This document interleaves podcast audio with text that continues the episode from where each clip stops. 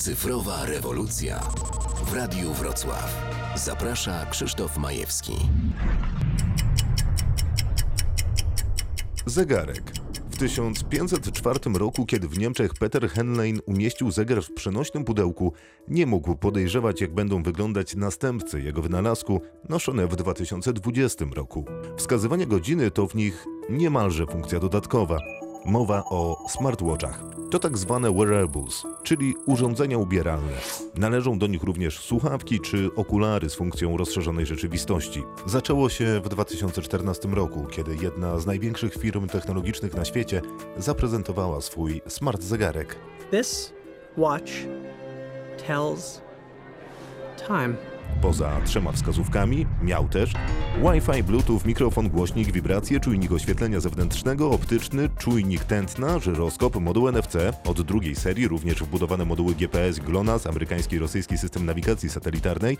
Jest wodoodporny, a od trzeciej wysokościomierz barometryczny, kolejne systemy nawigacji i dostęp do sieci komórkowej dzięki karcie SIM. Czwarta seria przyniosła elektryczny czujnik tętna oraz udoskonalony żyroskop. W piątej serii został dodany magnetometr. So, in conclusion, just to reiterate, this watch tells time. A to wszystko obsługują stosowne aplikacje. Tętno, EKG, śledzenie cyklu i mobilna aplikacja zdrowie. Dwie pierwsze pomagają wykryć nieprawidłowości w pracy serca, dzięki czemu użytkownik ma szansę wcześniej trafić do lekarza. Aplikacja śledzenie cyklu jest skierowana do osób zainteresowanych swoim zdrowiem reprodukcyjnym. Aplikacja zdrowie syntetyzuje dane z zegarka, telefonu i pozostałych urządzeń zewnętrznych i prezentuje je użytkownikowi w atrakcyjnej formie. Natomiast aplikacja Hałas monitoruje nie osobę noszącą zegarek, a środowisko wokół niej lub głośność jej słuchawek. Do czego nam to potrzebne?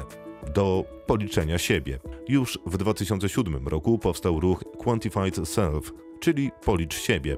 Członkowie starali się przy użyciu nowych technologii zmierzyć każdy aspekt swojego życia.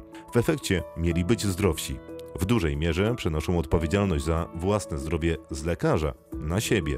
Część użytkowników zegarków nie uznaje treningu bez zegarka, a zaufanie w liczby staje się większe niż we własne odczucia. Skoro zegarek mówi biegnij dalej, najwyraźniej użytkownik nie jest jeszcze zmęczony.